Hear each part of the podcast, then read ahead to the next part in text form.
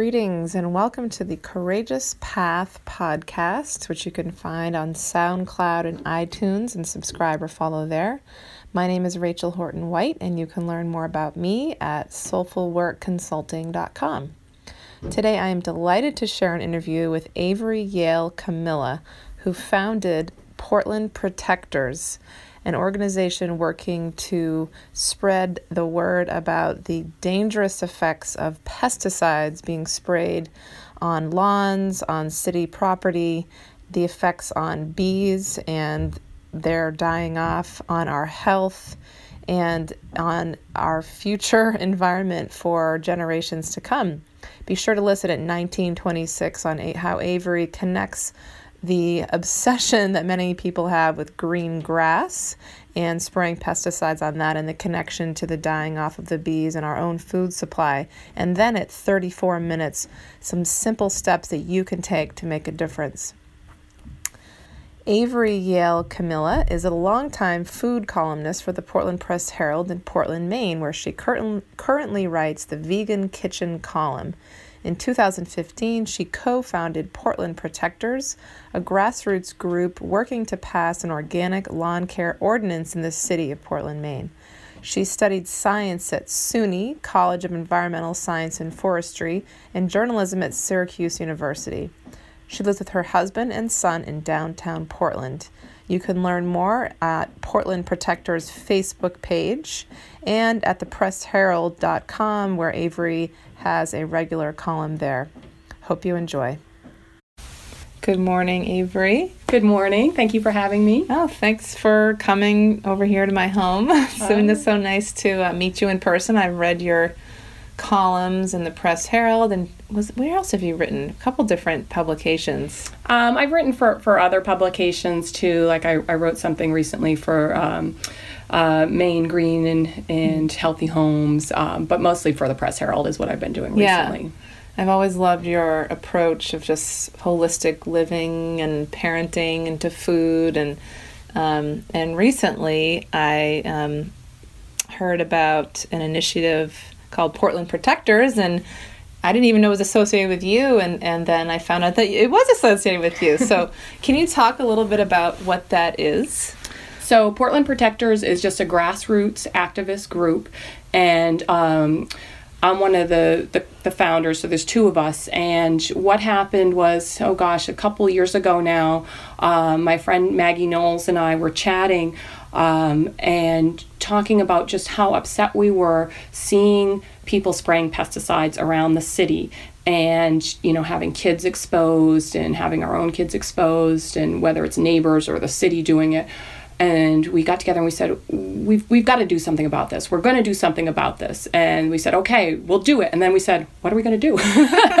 So he said i don't know. So the first thing that we we did is um, we knew we wanted to address this issue. So we knew what our issue was and um, we sent out an email to various people and organizations in portland and around the state who were working on this issue or we thought might be working on this issue and said hey you know is is anybody you know doing anything specific about portland? Um, nobody was really doing anything specific. There were people who were definitely interested and you know we're definitely doing some work in the pesticide space.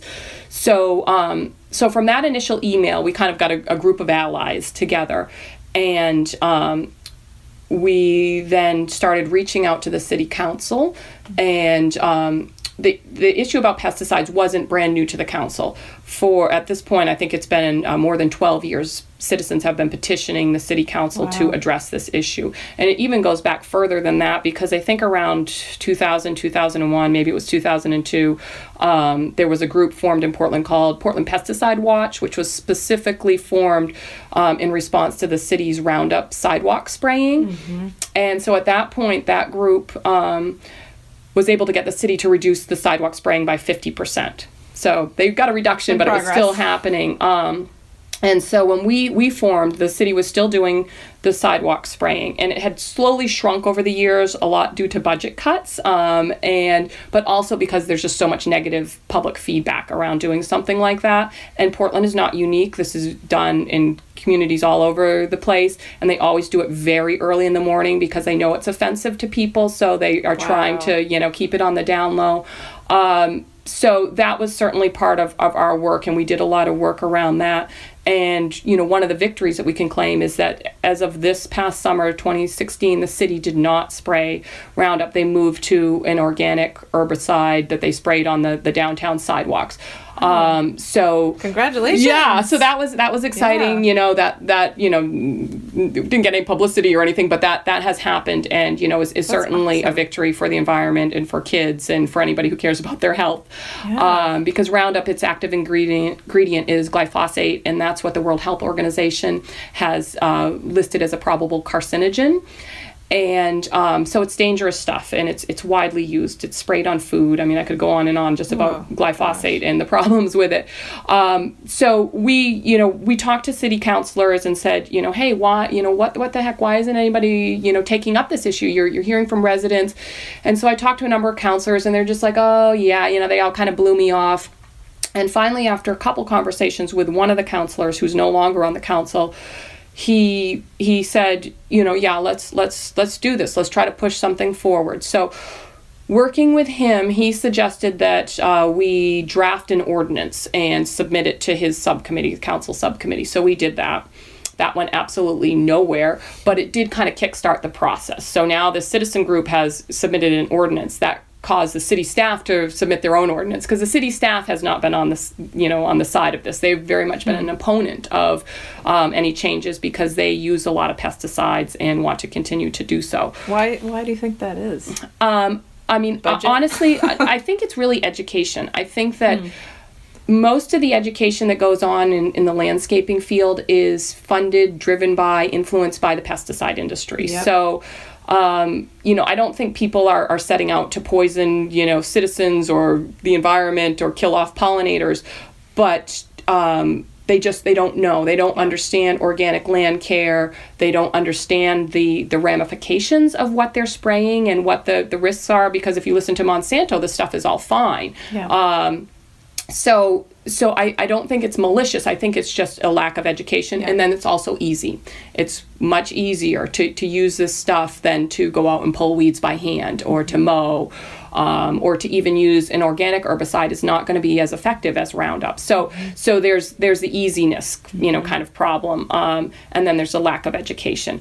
Um, so to just kind of stick on the education piece for a moment, um, one of the other victories that, that we achieved was this summer. There's an organization um, that's called the Northeast Organic Farming Association, and they're kind of like the main organic farmers um, and gardeners. Yeah, like they're, they're similar to MOFGA. Mm-hmm. Um, their chapter in Connecticut uh, has a whole program around organic land care, mm-hmm. and they do a lot of education um, on that. And they came to to USM uh, in Portland this summer to uh, deliver a course, a four day course, I believe. And we did a lot of lobbying ahead of that, um, and strongly encouraging the city to send some of their uh, employees, and they did. They ended up uh, sending, I think three, I think three of their employees, mm. which is a small percentage of people who are working yeah, in this something space. Better than nothing. Right, something yeah. better than nothing. One of them was the golf course superintendent, and now the golf course in Portland, which is right along the Presumpscot River, is the biggest user of pesticides in the city. The biggest user, all kinds of nasty stuff they're spraying over there. Riverside. Riverside Golf Course, mm. yeah. Um, so be very cautious if you're ever at Riverside with children because it's just you know it's it's completely contaminated with pesticides. Mm. So they sent their superintendent, and um, now while he hasn't gone completely organic because of that, he did put out a, a report um, on their their reduction of, of pesticides this year. So they reduced the, the amount that they were using, both dry pesticides and, and wet pesticides. And um, he also noted in this report that for the first time they tested their soil. Now, all these people who use pesticides, they, they, they say that they're following integrated pest management.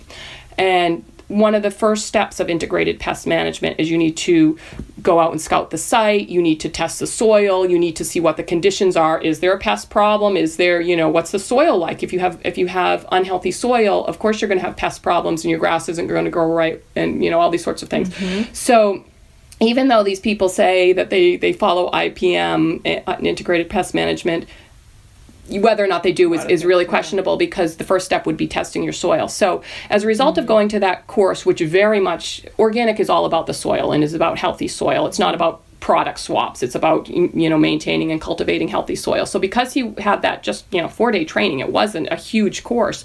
Um, he learned some of that stuff and he went out and tested the soil at the golf course and of course the soil health is terrible the you know yeah. it has no fertility and it's, it's really really really in bad shape probably because of all the pesticides because of the on. way they've been treating it because right. when you, you put pesticides on you're you're you know you're killing off all the microbial life and and you know it's it's a, a, really bad cycle so so he tested the soil for the first time so for me that that's a that's a that shows what education can do mm-hmm. that um, you know it, it didn't completely change his program and what he's doing over there but he he now knows about a, a you know other concepts that that he did before so mm-hmm. so working with the city council back to that we um, submitted that ordinance. The city staff had their their you know ordinance that was was really terrible. That was also you know rejected.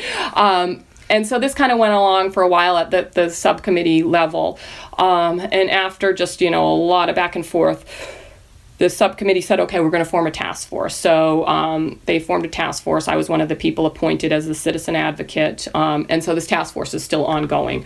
Um, and, you know, it, it may wrap up maybe in January, and um, it's really unclear what we're going to produce as a task force because you know, there's people like me on the task force who very much are like, we want to be an organic city. We're, right. we're very much about public health. And then there are four pesticide applicators on there who are very much on this committee. They don't even live in Portland. One of them lives in Portland, but um, you know, they're. How did they manage to get on that?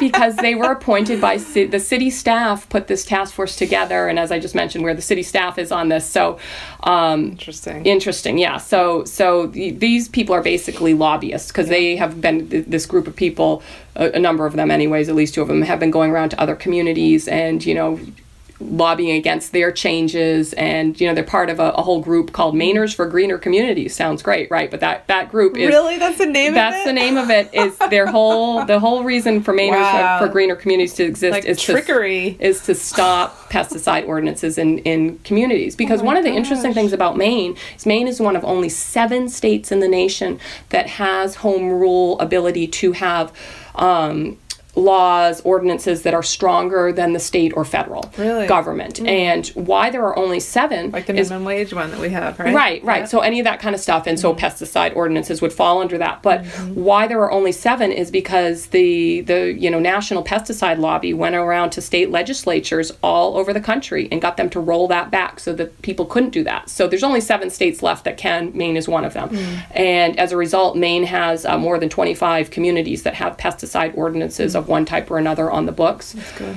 Um, so so we're really really that's fortunate so, in Maine. Yeah, that's really awesome. So we, mm-hmm. we have that ability. So now we're in the task force.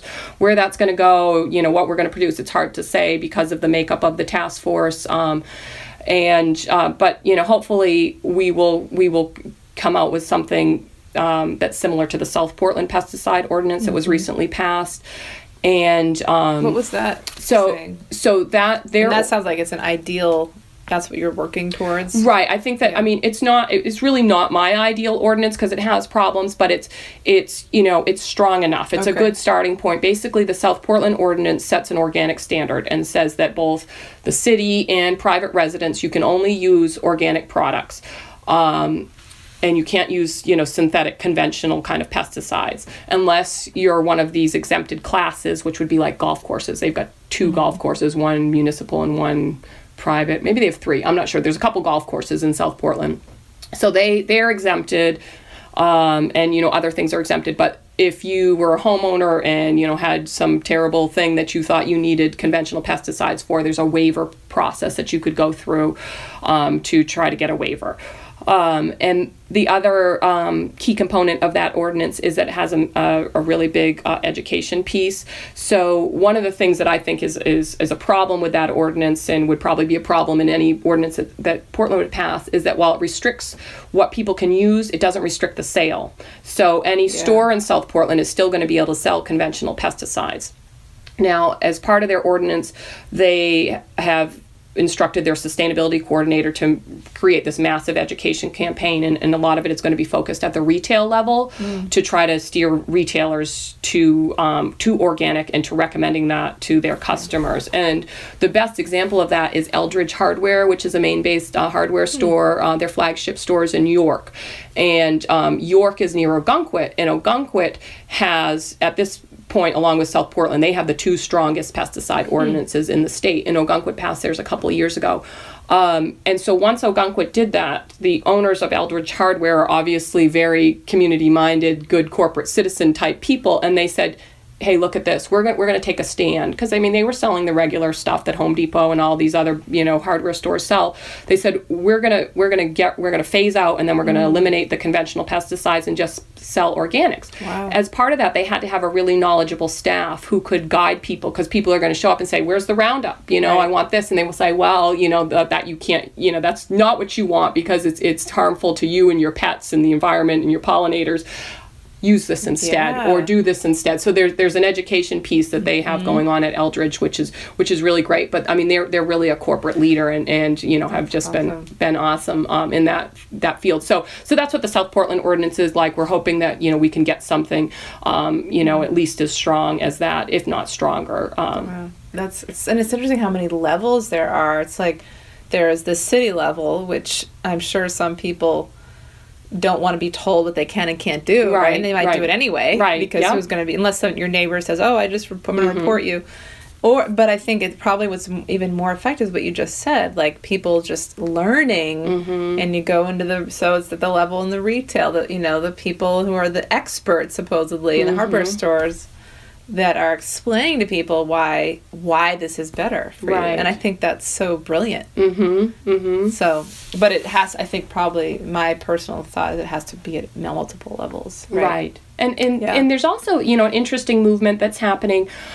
people, gardeners, and people who just want to pot of plants on their, their doorstep or something, have a lot of people have heard about this issue with the pollinators. So if you're spraying pesticides on your plant, guess what? The pollinators are, are going to be killed off by that, particularly if you mm-hmm. have these mm-hmm. neonicotinoids, which is a class of pesticides, um, and those are systemic. So if you put it in the soil or you spray it on it, it expresses throughout the whole plant. So you didn't spray it on the blooms, but it will be on the blooms, and the bees and other pollinators will get it on them, and that you know either kills them or you know severely harms them. You know, you know immunity kind of problems. Um, so a lot of people know about that. So people are asking for pesticide-free plants now. So a number of the garden centers are going that way. Eldredge, as I mentioned, they've they've just built a second greenhouse so that they can try to keep up with demand. They can't with two greenhouses really? going. They can't keep up with the demand for pesticide-free plants, and they they you know buy some in.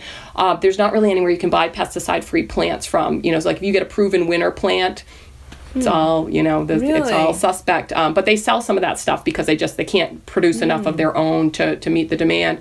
Um, and many of the you know other places, Highland um, Avenue uh, Greenhouse in South Portland, yeah. they they've they've been a real leader in this. And now I've also heard that Skillins here in Falmouth, they are are moving in that same direction. So people are definitely hearing this from customers and i even heard from tom estabrook who's estabrook's in yarmouth and he has, you know, he's on this pesticide task force as one of the pesticide supporters. So he hasn't really been, you know, on our side about this. But at the meeting um, that we just most recently had, he made this statement, which sort of contradicted some of the statements he said a few months ago. But he said, um, you know, in our store in Yarmouth, organic sales of products is is skyrocketing and conventional products are either declining or flat as far as sales go. So if, if anything, maybe it's not it does come down to money in mm-hmm. some ways, which in this case, you know, as if that's if they see that that's how consumers are going and mm-hmm. I think mm-hmm. that is probably a big message is that we as consumers we you know we can realize how much power we have. Mm-hmm. We you, you, what you choose to buy. So it's like if you're people want more. Nobody wants to be poisoned anymore, right? Right. like I in think- their food or in their mm-hmm. and their lawns. For me, it was about seeing people spray. I mean, still in, in my own neighborhood, I still see people put pesticides in their lawns. Mm. My children play right next to your lawn, Right. You know, and when I was pregnant in my old neighborhood, I was being exposed to mm-hmm. pesticides in my neighbors' lawns, and I asked them to not put it on, and they, I think they still, you know, it was interesting. Anyway, they're wonderful people, but um, it was like, well, this is this is. They were told by the company it was partially organic, and it wasn't really that bad. It's just, it was Right. amazing. It was Right. really amazing, Well, I think that's part of the issue too. I mean, I don't and think it was more expensive to get the organic. Stuff. It is more expensive right? to get the organic Right. stuff. Yep. So Because people part back. of part of the, the thing with organic that people don't understand is that okay, so you want to have a lawn care service come and service your lawn, um, and you say I want the organic, you know, treatment, and it's going to be more expensive because organics, as I mentioned, is not a product swap. It's Mm-hmm. about maintaining healthy soil. So that means that someone's going to have to come out and scout first, and you know they don't usually do this if you have a conventional program. They're not going to scout. They're just going to come and spray with whatever. They don't care what's there. Um, you know, they're not going to try to kill off your clover because clover builds soil fertility. Um, you know so so so there's there's more labor in doing an organic program particularly if you've had a conventional program because now your soil is dead you've got you know you've got a lot of problems you've got to overcome so there's going to be a lot more work to try to bring that back whereas if it's just a lawn that's been ignored and nothing's happened to it that's going to be easier to convert that to to organic. Um, in the end I, I think that the price will be less with organic but it's that the conversion point where you're probably going to be paying more. Well, Um, less if you don't. If you don't ever do use anything at all, you don't have to spend anything. But it's people want green grass. right, And so there's almost like this education around why is that need why do you need green grass like why does your grass need to look perfect or can you put some rocks there and have different plants right. Yeah. So there's this Yeah. aesthetic problem where people have unrealistic expectations Right. that the pesticide industry has fed on, Yes. and then you know there's been a lot of misinformation out there when these companies say, "Oh, this is fine." There was a terrible case that happened Yeah. in in Falmouth. Um, think it was two years ago now. Maybe it was last year. I can't can't remember, but. Um, so there was a home um, where uh, some landscapers had come to do just plantings and, and you know landscaping. They weren't they weren't pesticide people, and so two people were working and they were you know in the soil right down to the grass level working. And then all of a sudden they're like, wow, we're getting really dizzy, and they both were like feeling really woozy and weird. And then, um, and they had talked to the homeowner previously, who you know said everything was fine. But then they noticed at the end of the driveway this tiny sign that said the lawn had just been sprayed. So they got out of there quickly and you know washed off and whatever. I think they went to the emergency room.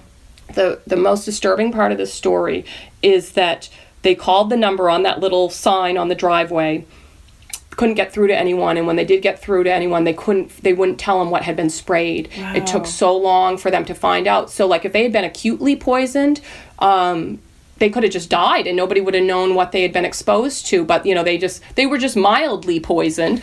Um but they still couldn't find Isn't out. that just it's so but the fact that they're just working on a lawn and they could die from inhaling what was just put on a lawn is mind-boggling. Yeah, it's I don't think mind-boggling. people realize what is being put on it right it's right you know your grandchildren your children your Mm-hmm. pets all the other animals the bees you know what is happening what's what are the ripple effects of the bees dying off you know And people don't realize there's realize.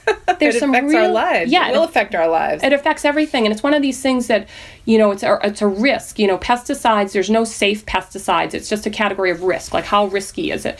And people don't understand that and they also don't understand there's some really troubling statistics out there about if you have pets and you spray your lawn your pet is going to be way more likely to uh, succumb to and die of cancer. Same thing with children children who live in homes where they spray the lawns oh gosh they get leukemia and all these really terrible cancers at a much higher rate than children who live in homes that don't but when you know chemlawn shows up to treat your lawn they don't tell you that they just say oh this is safe this is fine don't worry So it sounds like, you know, knowing that we can't rely on companies to give us honest and truthful information. Not all of them, but a lot but a mm-hmm. lot of them. So and I think it's an element of people just starting to question this is what I talk about in my work, question everything you're being mm-hmm. told. And it's mm-hmm. especially from companies who exist to make a you know Right. a profit or solely exist to make a profit. They're not focused on social responsibility, which unfortunately is the case for many. So it's like how you know, I guess I'm wondering what can people do, or you know, somebody like me, knowing that I'm obviously on board with this, and who wouldn't be, who wants to be poisoned, you know? Right, right. What can people do to kind of educate the other, you know, their na- what can I do to educate my neighbor, couple down, you know, house down the street who puts pesticide on his lawn or her, mm-hmm. her, their lawn, you know, and they may not you know, they might be like, well, I just want a green lawn and it's cheaper this way. And, mm-hmm. I think know. that's that's a really hard one because that's what people in Portland struggle with because there are a lot of like organic gardeners and people like us who, you know, maybe don't do anything and, and just, you know, just, you know, aren't really that obsessed with a, a perfect lawn um, who live right next to people who And it's hard to get in that mentality of like, well, how are they thinking and how can you, ch- it's a behavior change. Right, it's a behavior change. Yeah. And so I know a lot of people who've approached their neighbors with Yeah. Mm-hmm. information, you know, also I mean because there's there's tons of science on this that that show like how risky this is.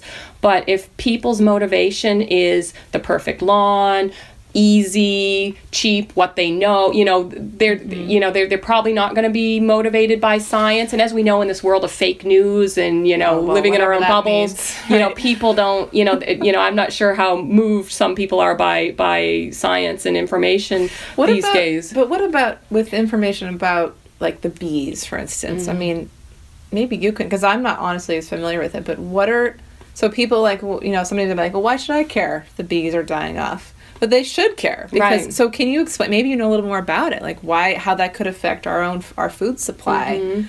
yeah a right? lot i mean a, a big percentage of our food supply is de- dependent on um, pollinators and a lot of those pollinators are um, trucked around to the big orchards and the big farms and stuff. And those are the, the bees that we hear about that are, are suffering the worst from colony collapse disorder. Because what is happening to those bees there's, there's just all sorts of stresses on them. So they're trucked around. That's a stress just in itself to Yeah. bees. Mm-hmm. Then they're brought to you know, a farm or an orchard or wherever they're brought to, and they are subjected to pesticide spraying when they are there. Mm. So they will be either sprayed directly or they'll be on the crops that are, have residues on them. So now they've their their immune system is compromised. They're bringing that back to their hive. Um, and oftentimes, those same beekeepers, these commercial beekeepers, then treat the actual hives with pesticides because the bees have gotten sick. So, and they have mites and, and they have viruses and stuff. So they treat them with pesticides. So you know, it's it's just you know, it's coming at them in a lot of directions. Um, though It's like burning down the house to save the house. Like, It is. doesn't make any sense. it doesn't make any sense. But then people Wow. who are just backyard beekeepers, um, they can they can be affected. And then the the thing that's you know we really know nothing about or very little about is the wild pollinators. Um, there's so many species of wild pollinators. And they're being affected. You know, they're not transported around, but they're affected by um, you know pesticide usage and you know there, there's also climate change you know if, if the climate is changing that affects every every animal and insect so so you know some of that you know might be coming coming into play as well so there's just a lot of pressures on bees and pollinators um, you know so the self-serving way to look at this is like you know if you if the pollinators are all wiped out well we're not going to have very much to eat unless you know people are going to be out there hand pollinating and yeah good luck with that. You know that's that's that's not going to happen. So um so yeah so i mean that's poll- I mean, from a scientific perspective, the pollen is how seeds grow and how plants Right, produces seed. The pollen helps plant produce right that's their seeds. reproductive method Reproductive, right? And I think people may not know what it Right. does, right? Including me, obviously. I'm a little, I'm a little uh, fuzzy on it. One thing we found in Portland, what part of our campaign that we've done, we have these little signs. They're bigger than the pesticide signs. I've seen those. The, the Be Safe Lawn signs. So we sort of borrowed that from South Portland because they, they had similar signs. So we pr- produced those, and you know we we sold them quote unquote for a donation at uh, various uh, you know stores in Portland. Those were so popular we could not keep up with the demand over the summer. I mean, we were just like printing them all the time, and then like they'd run out, and we were just trying to keep these stores stocked. It was That's unbelievable. a good problem to have. It's right? a good problem to have, and what we've heard from a lot of people is that they put those in their their lawn. Some people have like five of them all along their their lawn. Um, but they become a, a discussion point because people stop and say, "Oh, what's that? Be be safe," and then they're like, "Oh, well, this means we don't spray pesticides." Oh, well, why why you know? So it becomes That's a talking great. point. So there's some of the education. You know, sort of a soft sell because it's not like you know you drop a leaflet off at your neighbor's house and say, you know, you're killing my children, Mm-hmm. but it, it becomes a talking point. So so those have been really effective. We've heard from a lot of people that they've had those sidewalk conversations with neighbors um, who didn't who don't know who Mm-hmm. you know haven't tuned into any of any of this information. Um, so so that's been that's been effective. Um, wonder how we could bring that to Falmouth. This is inspiring me because I live in Falmouth to potentially. My mother used to be on the town council, so she has a little in on some of how those things were, and she happens to be a lawyer. So there could be it could. Uh, I'm, I'm starting to guess all kinds of ideas. Maybe I could talk to you about it after. well, and I told you how to that, do that that. Falmouth was starting um, to talk about okay, this. Yeah. good. So there, it's already happening. That's good. Yeah, there's the, the Conservation Commission was directed by the City Council to, Yes. to look into doing an ordinance, and I, I, I don't know if they formed a subcommittee or what, but I, I've talked to a couple people who've talked to the Conservation Commission, so I'm not sure where they're going. I think they're closely watching uh, Portland to see what Portland Yeah. does. They're well aware Yeah. of South Portland, what they've done. Um, so you know this is a movement that's going to spread because we've heard from a lot of uh, different different communities Absolutely. like Yarmouth. Yarmouth is just waiting for Portland to do something So funny, Portland. They're all waiting for Portland. we're all waiting. well, the reason, I mean, it makes sense because why reinvent the wheel? Right. You know, if South Portland's already per, passed this ordinance, that's why I say let's. That's that's you know the minimum we'll accept in Portland is the Mm-hmm. South Portland ordinance. They've already done it. We don't need to reinvent the wheel. We could just adopt that, you know, as is. I would like to see it strengthened. I think there's areas that could be strengthened from the South Yeah. Portland ordinance, but at bare minimum, that's a pretty minimum, you know, sort of organic ordinance. Um, but I think it's smart of communities to watch because this is a regional issue. Pesticides do not say where you put them. They Right. they drift off in the air and they also run off um, when it rains. So and they go into groundwater. They go into our streams. I mean, the Friends of Casco Bay have tested the bay and you know the inlets like Presumpscot River filled with pesticides. It's filled with pesticide residue. And every single pesticide, I mean, I've never heard of one that they all have warnings and tell you, you know, their toxicity. They all say toxic to aquatic life. So, um, like a community like Harpswell, which is a very much a lobstering community, they have a, a pesticide ordinance.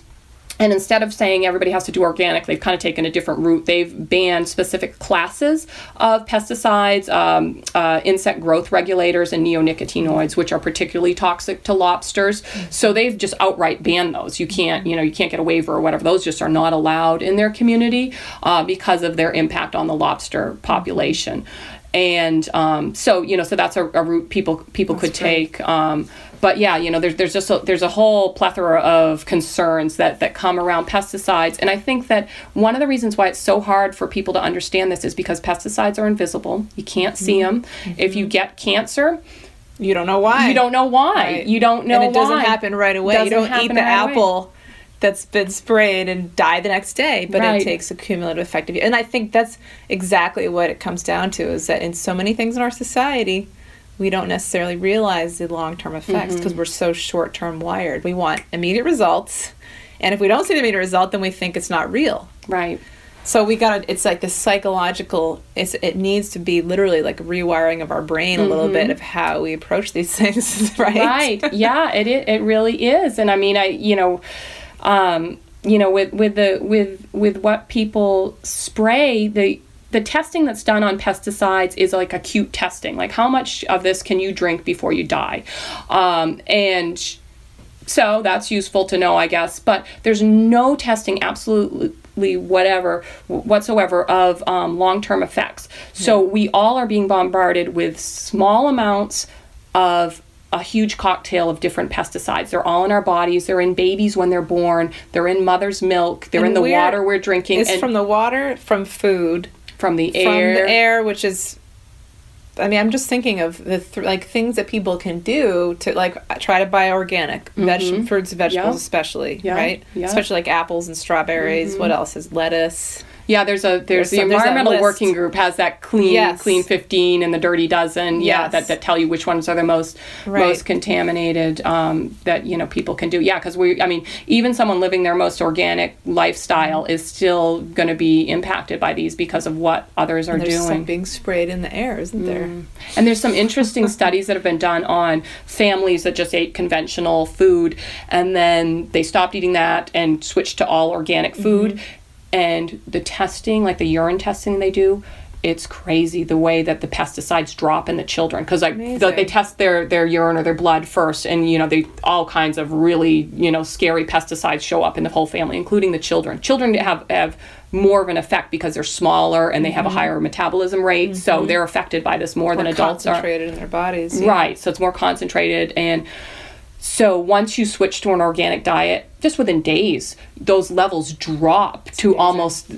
Uh, they aren't either detectable or they're just really small. So I mean that's something that people can do, and you know it's great for people who have the means, and a lot of people who have the means have switched to that. But you know there's also a lot of people who do not have the means to buy more expensive food. So you know that's really you know a social justice issue there Right. too. You know it's great Right. if if you have the means to afford organic food and you know you, you should do that but you know what about the people who can't afford that and then a lot of this gets back to agricultural policy and the farm bill and the subsidies that are given to massive conventional farms and not to organic farms and um, given to you know crops that feed livestock versus you know fruits and vegetables so there, there's you know there's a whole other you know thing at play here but um but yeah eating organic food is definitely Yeah. something people can I do mean, to- I think my hope is that the movement of people demanding organic and hopefully buying it when they can, even Mm-hmm. if, you know, is is doing a little bit, you know, shifting, or at least Mm-hmm. even if people can't afford, it, they can speak up and say to their Congress people or local city councils or town governments that this is what we want, just like you're doing, right? Mhm, yeah Yeah. Um, so yeah, I mean, does it? Do you have any? I mean, now that we just talked about that, but any other like suggestions of somebody who might be listening to this who thinks, well, this is I want to do something. You know, is there are there things people can put on their lawns now, or you know, besides our own personal shopping habits, that things that people can do, like you are going to their towns or mm-hmm. talking to their neighbors and friends. What do you? What do you think? So, if people listening to this are in Maine, um, they should definitely go to their town and um, say, you know, we want to do something different. I think that Who would they talk to specifically? well, the thing that I would recommend people do first is find an ally, like at least just one other person, maybe three people. You know, if you've got a group, it's more powerful than just one person. If you only have one, you can't find anyone else, still do it. But if you can find, you know, a friend or two who thinks the same way, that that it will be really helpful. Yeah. Um, and so it depends on your town and how it's it's set up. Uh, some of the smaller towns, um, you might just talk to your town council chair, or you might go to the conservation commission. Um, a larger community like Portland, you know, we went to the subcommittee of a you know a city council. So you know, kind of Now, depends when on you how you're. go to, because I mean, some people who have never done this kind of work, like, do you mean literally like? Do you call them? Call them. Or write them a letter or send them an Yes, email? yes, and all you- of those. And you can just go to the town website and find out. Mm-hmm. who the counselor is. I'm just trying to break it down like that basic, you know, and so send an email and say, this is what we, you don't need to, you don't need to be a lawyer, right? No, you just no. say, this is what we want. How can we make this happen? And this is what you know, Okay. town councilors and city councilors. I mean, they hear from residents all the time who are you know Yes. asking for something. You know, depending on Yeah. your town too. You know, in Portland, a lot of this started with with citizens going to the city's Parks and Rec department, which is Mm-hmm. the department that oversees all this pesticide spraying going on in, in the city from the municipal level. Um, we didn't get very far with that. You know that that's why we then took it to the council level because the, Yeah. the city employees were not listening to the mm-hmm. residents.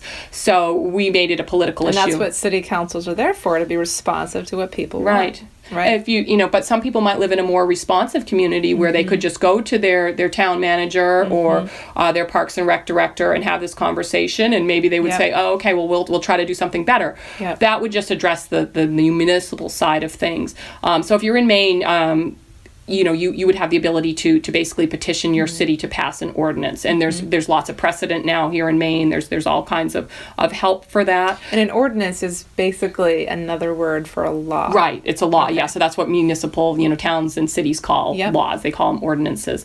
Um, and if you are in a community like I have. Um, Someone that I've connected with on Facebook who's in Atlanta, Georgia, in a subdivision where she's just surrounded by, you know, it's, it's way worse in the South than it is here in Maine. I mean, there's definitely a lot of lawn spraying and people who want this, you know, unrealistic At expectation of we a get a perfect break lawn for during the winter. we get a break and people you know t- people tend to be more natural minded here in maine Yes. but down south i lived down south for a while and you know there there's a different mindset going on down there. So she's in atlanta just you know being inundated. She can't do anything in, in georgia you know they, they don't have you know uh, home rule so they, the pesticide industry got to georgia. She can't do anything. But she's got this massive campaign going on online where she creates all these memes on her facebook page. And she took actually our, our be safe sign. We shipped her the um, the graphics and she made her own. And so she's awesome. got those down you know they're all down in the atlanta area now. Yeah. um, and you know so she's just really going at it from an education point of view because she can't do anything there's no legal avenue yes. for her to but do she anything she can educate just her friends and neighbors mm-hmm. and then they can just buy they can just use their consumer spending power right, right? Right. Yeah. yeah. So I mean, so it kind of depends on where you are and you know what what you can do, but um, but you know, I think that even even if it's just you know posting stuff on your Facebook page, I yes. mean that's better than nothing to try to educate yep. educate people and and get out there and let people know because I mean um, you know we're up against an industry that has billions they spend not only lobbying you know governments either at the federal level or state level or the local level but also just producing all kinds of uh, promotional things whether it's a television advertisement or whatever that, that says i mean you see the roundup advertisements. Now if you're using roundup you should be wearing gloves and probably prof- other protective gear. You see these Roundup commercials, it's just like some guy in his yard, right. like spraying this like it's right. water. Right. Um, so that makes it seem like it's really safe. Oh, I saw it on TV. It's kind of funny. You know, it looks like this is this is fine. This is normal. Like people wouldn't question that. I know plenty of people who didn't question it until they heard me, you know, going on about this and were like, wait, maybe this isn't, you know, all it's cracked up to be.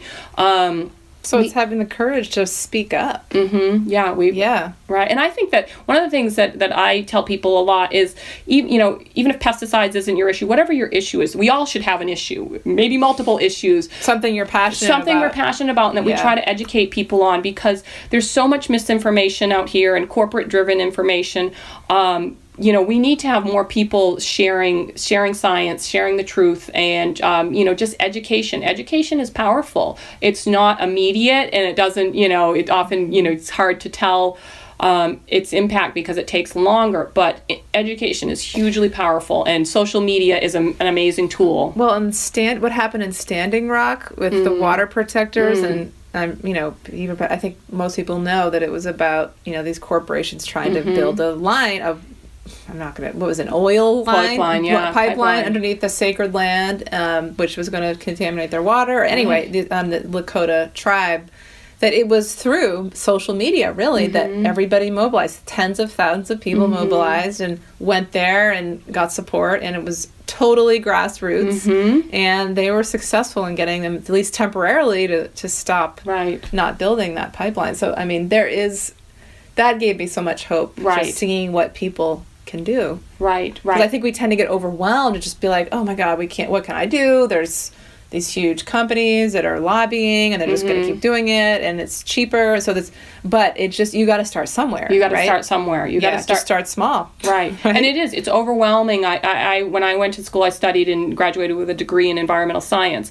And I used to sit around with, with my friends in the same major and just say, oh my gosh, this is the most depressing major. Because all we did all day long is learn about like everything that's going wrong. Right. But even if you are aware of that and you're aware of, you know, social justice problems, environmental problems, I mean, there's so many problems going on. But even if you can just pick one or two yes. that you're really passionate about and try to educate people and spread the word about that, because we have these social media tools yes. and even just sitting around you know a, a, you know dinner table and stuff you know you can share this information and and information does spread through social networks whether yes. or not they're online or in person. So yes. we you the know power we, of the internet. Right. We all need to be you know committed to this kind of stuff. And i know you know people are kind of freaked out about the recent presidential election but i think that that should be an impetus for everybody to really get more active it in your makes, local forces us to mobilize. Mm-hmm. if anything that's what i see as one of the bright aspects of this is that we're saying instead of giving our power away to representatives who, mm-hmm. you know, honestly weren't maybe even representing our best interests even when we they were the candidate we wanted. Right.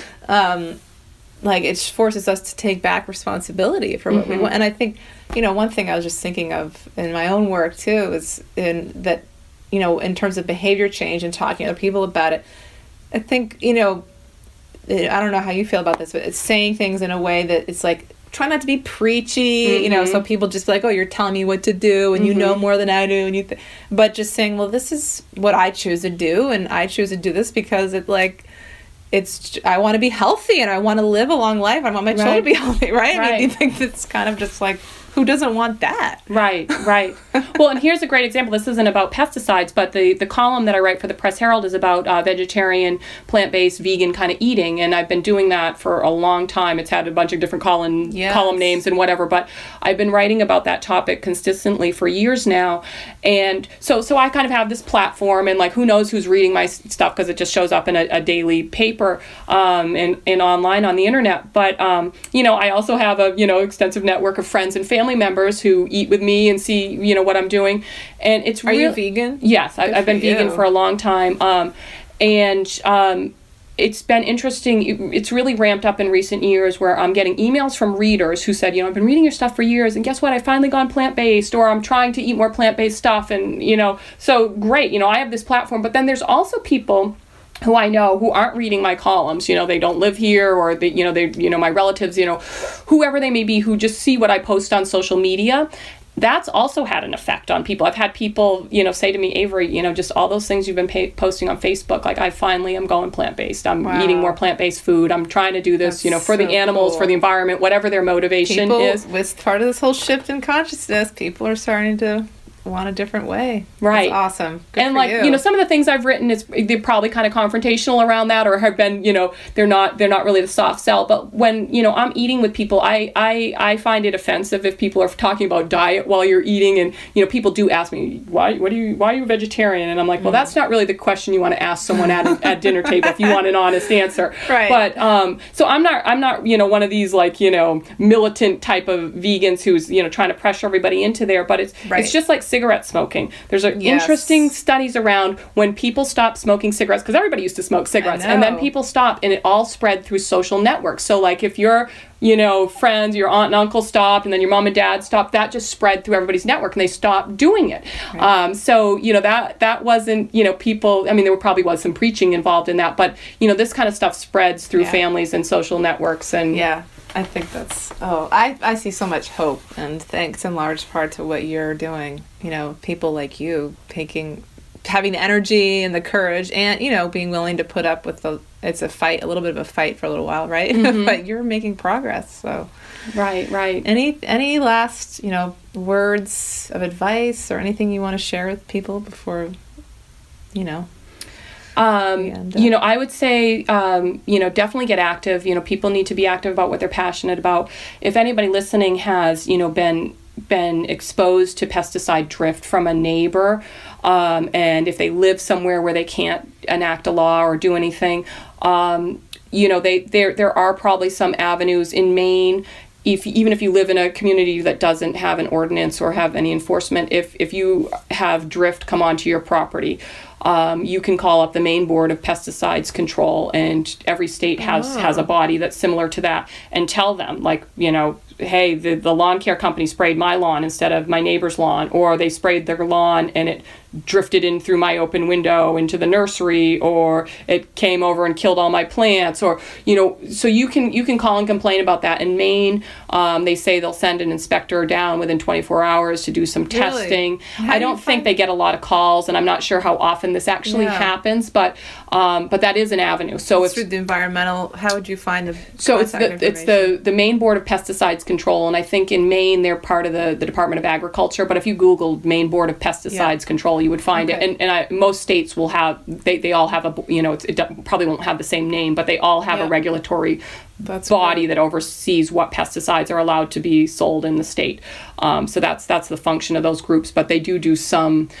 They're also the group that hands out fines. That story I was telling about the landscapers who were poisoned. Mm-hmm. Um, there was a small fine that was finally given to the, the firm, maybe like 500 bucks or 200 bucks. I mean, they, they, all the fines get reduced, and it's really kind of a joke, um, in my opinion, what, what they're doing for fines. But you know, there, there's always an action people can take. There's always something that, that people can do, whether it's just sticking a sign in your yard to try Mm-hmm. to educate people. Um, And where can we get signs? I mean, I live in I don't live in Portland, but so or maybe not for you guys. right right now our signs are all sold Yeah. out um, and we're not going to be getting any more till summer because you know it's winter in maine and Yeah. you know what are we going to do with the signs um, and so you know, right now there really aren't aren't very many signs to to Because you could make your own. you could make your own. I've seen some that people have done, like huge signs that say, you know, you know, pesticides kill bees, or you know, whatever. So you can make your own sign. You can make a handmade sign, um, you know, that you could put out there that would be re- weather resistant. I mean, that's a great. Mm-hmm. Is there any great- national organization that makes a sign like that for lawns that looks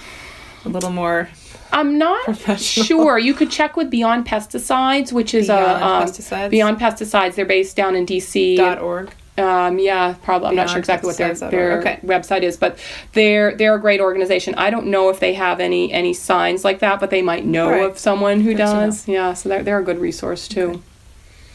Well, thank you so much. Oh, Avery. you're This has been, welcome. uh, so interesting for me to hear, and just so so important for the environment and the planet. What you're doing, so and inspiring. Oh well, thank you for having me on. I really appreciate it. Yeah. Well, and well, but oh, forgot. What's your website so people can find more about Portland Protectors? Um, so we do have a uh, a website that's not really very updated. So I would say the best way to find out what we're doing is to go on Facebook, uh, Okay. Portland Protectors on Facebook. Okay. Uh, it's facebook.com slash Portland Protectors. But that's where we have our most up to date information. Um, is is on that that. Uh, Great.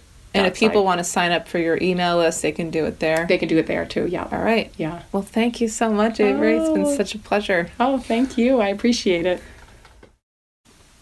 I hope you enjoyed this interview.